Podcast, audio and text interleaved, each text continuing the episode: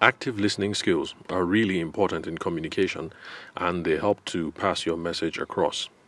Now, this might not seem obvious, but you're not going to be effective at communicating except if you're paying attention in the first place and gauging the responses that you're getting from the other person, in this case, the bride or the groom. So, once you're able to gauge um, how much understanding they have of what you've put out there and how they're reacting to what your proposal is and things of that nature, then you're going to know how to refine your communications process and try again to make sure that you are effective in communicating. So, that's the reason why listening skills are really important, especially active listening skills. Now, um, what's the difference between active listening skills and passive listening skills, as the professionals would uh, say? Um, I'm not going to go into any technical details. Remember that um, I like to take a working definitions approach.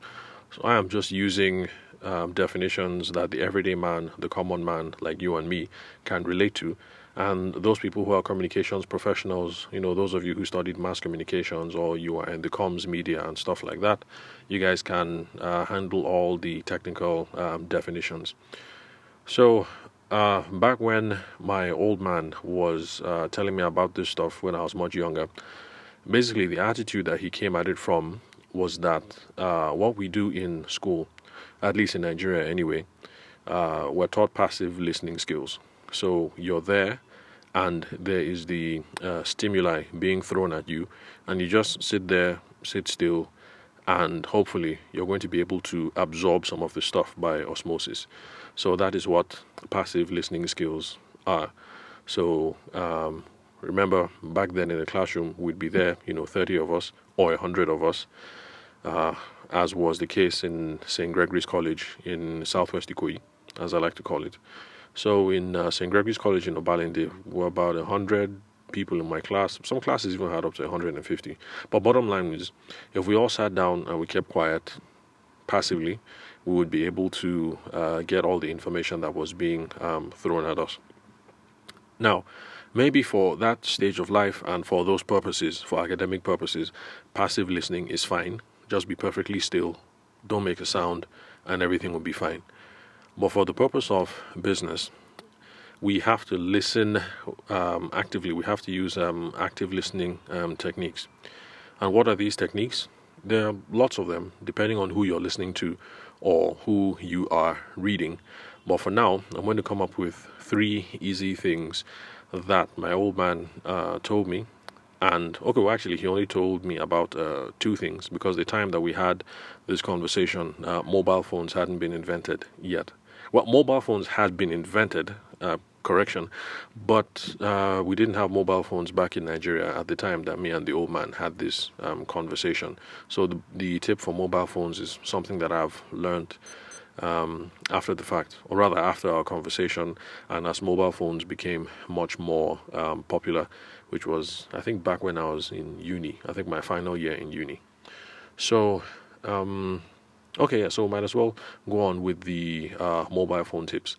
So, one active listening skill that we can use when we are with our clients, um, with our brides and our grooms, is we have to do our best to pay attention and to avoid distraction. That is sort of like the principle, the age old principle that everybody would tell you, including folks like um, uh, my old man who was a journalist.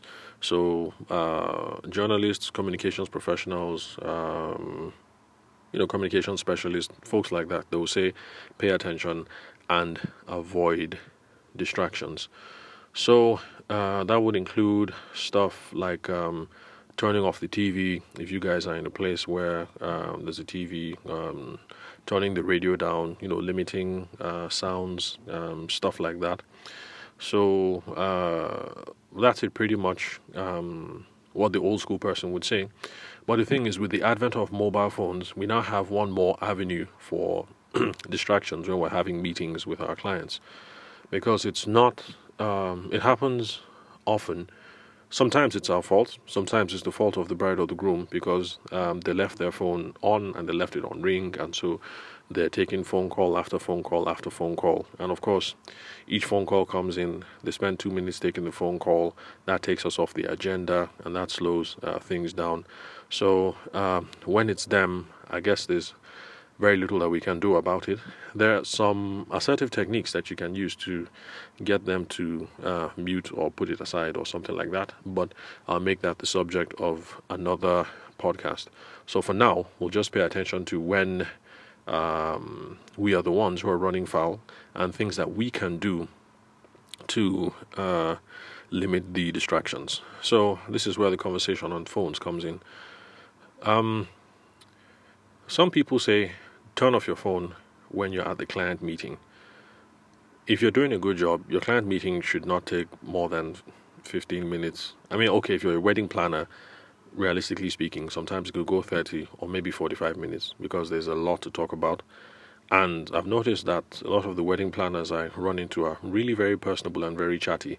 So you guys could get caught up in all the personal stuff and building rapport.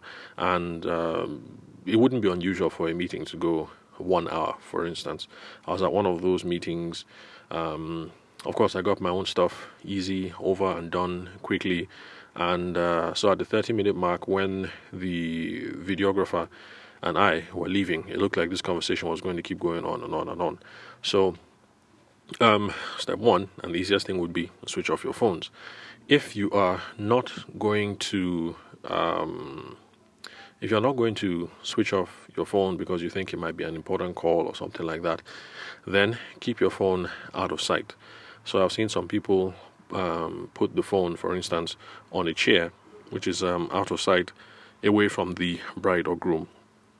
Now that cuts um, distractions for them because if you have to keep if the phone was visible and on the table and you had to keep looking at it every five minutes then they might think you know this girl is not serious or this guy is not serious this photographer is not serious he's not even paying attention to this conversation but at least if the phone were to the side on the chair and your eyes were to keep darting at it every five minutes, uh, in theory, they wouldn't know that you are distracted. But actually, they pretty much would catch on to the fact that something else is uh, getting your uh, attention. So, um, yeah, those are the options. Switch off the phone or put it on vibrate or silent and then put it away at a distance where you can see calls that are coming in so that you know that if it's from the school, the children's school, you know that you have to pick this up because this might be an emergency. But then, um, you know, if it's Mercy or Eunice calling you, yeah, you know it's just gist. She's probably trying to, you know, gist you about stuff, shenanigans that are going on in her life, and you know that you can just um, um, ignore uh, that call. But we have to um, be really conscious about what we do with our phones, how we handle phones, tablets, and uh, those sorts of things. So for me, what I do is my phone is always on silent and I leave it in my um, pocket. So I don't bother for anything that uh, buzzes less than um, I don't I don't bother for anything that just buzzes once. Of course, if a short buzz, I know it's an SMS. If it's a long buzz, I know it's a phone call. If it's a long buzz that goes on two or three times, then I know that okay, this is probably an emergency, and then I apologize and whip up my phone and look at it. But this way, I don't have to look at my phone um, every two minutes, every three minutes. It's on silent, it's in my pocket, and I can tell based on how much buzzing goes on whether uh, this is something that needs my immediate attention or not. And of course, the bride and groom are human beings, so if you ask permission, you'll find that most of them would oblige. Now, the tips that my old man taught me and uh, that you will find, you know, the much more old school advice that you get is number one, you have to check for understanding. So you guys are having a conversation. You're talking to the bride. You're telling her stuff. You're telling the groom stuff. You're telling the mother of the bride stuff. The father of the groom is telling you stuff. You guys, you need to check for understanding. So after a while, you stop the conversation and you say, "Oh, okay. So, uh, mommy, if I understand you correctly, what you're saying is A, B, C, D, E, F, G. And if the mother of the bride says you're absolutely correct, then you know you're on the right path. But then you'll find that sometimes the mother of the bride will say, ah, no, that's not what I meant. We're only going to do A, B, C, and D. All those other ones, they are nice to do, but it doesn't mean it is absolutely essential. So for now, let's just focus on A, B, C, D. All those other ones, let's chill first. When we know how much money it is that we have left over, we know what we're going to do about that. So you have to check for understanding along the way. And in this kind of scenario, the fact that you simple asked the, you asked that simple question, okay, mommy. So if I understand you correctly, what you're saying is one, two, three. You've been able to confirm the scope of what it is that you guys are uh, planning for, the scope of work um, relating the wedding planning. So active listening skills sometimes allows for you and would encourage you to stop the other person, interrupt the other person, and actually check for understanding because you need to be sure uh, that you guys are on the same page before you keep going on and on and on. Because if uh, the mother of the bride keeps talking or the bride keeps talking, you're understanding it one way, and they are understanding it um, another way, then there's room for uh, miscommunication to occur um, further down. So uh, there are different ways of doing this. You can do it according to your own style or personality. So uh, sometimes what I just say is, okay, if I get you correctly, what you're saying is this and sometimes I ask a question. So, oh, are you saying that? And then I say um, what it is.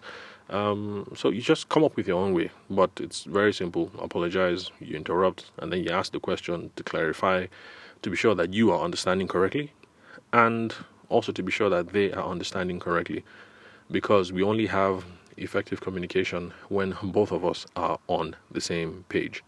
Checking for understanding absolutely important because if you remember in the feedback cycle, um, we all have different filters, uh, different personalities, different uh, cultural contexts, um, different religious uh, assumptions, um, all kinds of things that filter the way that we listen. So we have to keep checking to be sure that we are on the same path. Now, the final one active listening skills, the one that the old school people will tell you, old school foggies like my old man. Uh, that is where we get to no interrupting. So let them talk, let it all out. Don't try to finish their sentence. You know, give them a chance to say what it is that they are trying to say, and then after that, you can now clarify uh, and ask for um, uh, ask for understanding, check for understanding, seek some feedback. So the simple things that you would do in an old school context would be, you guys, you guys, uh, let's say you meet in their office or your office. Okay, let's say it's your office. That's a place, um, situation where you have something under control. You'd close your door so that your colleagues walking past the door and stuff like that uh, wouldn't be a cause of interruption. If it's going to be in your house, maybe you've had a discussion with your wife or your husband ahead of time that look, it's a really important meeting. Uh, could you please uh, handle the kids? You know, you guys just stay in the room. You know, try and keep them occupied with uh, Netflix or YouTube Kids or something. I just need 30 minutes. Let me just handle this meeting sharp, sharp. Um, you know, stuff like that. So colleagues walking by, um, children, sounds, you know, all sorts of things. So uh, if you check any communications texts or if you listen to podcasts that are focused on these sorts of things, um, you know, communications, uh, then you'll find a whole lot more. But bottom line is active listening skills at least for ordinary people like you and me who are not communications professionals, all that means is we can't just sit down passively and be quiet and then we're going to pick things up through osmosis. What we have to do is we have to cut out distractions. That is doing something active. Once in a while, it's okay to interrupt and to check for understanding and to say, Oh, Madam Bride, are you saying this, that, that, that, that? And she says, Yes, that's exactly what I'm saying. And it's then that you'll be able to put in and say, Oh, ma, that is not going to work because as a professional photographer i can tell you that this this this this that and you know you guys have that conversation which is better for you to get to have now rather than for you guys to start quarreling at the end of the wedding day. Because she was saying something that she thought was feasible you didn't understand. You didn't bother to clarify. And now is the wedding day and in your own professional opinion you don't think it's feasible and then there's a quarrel.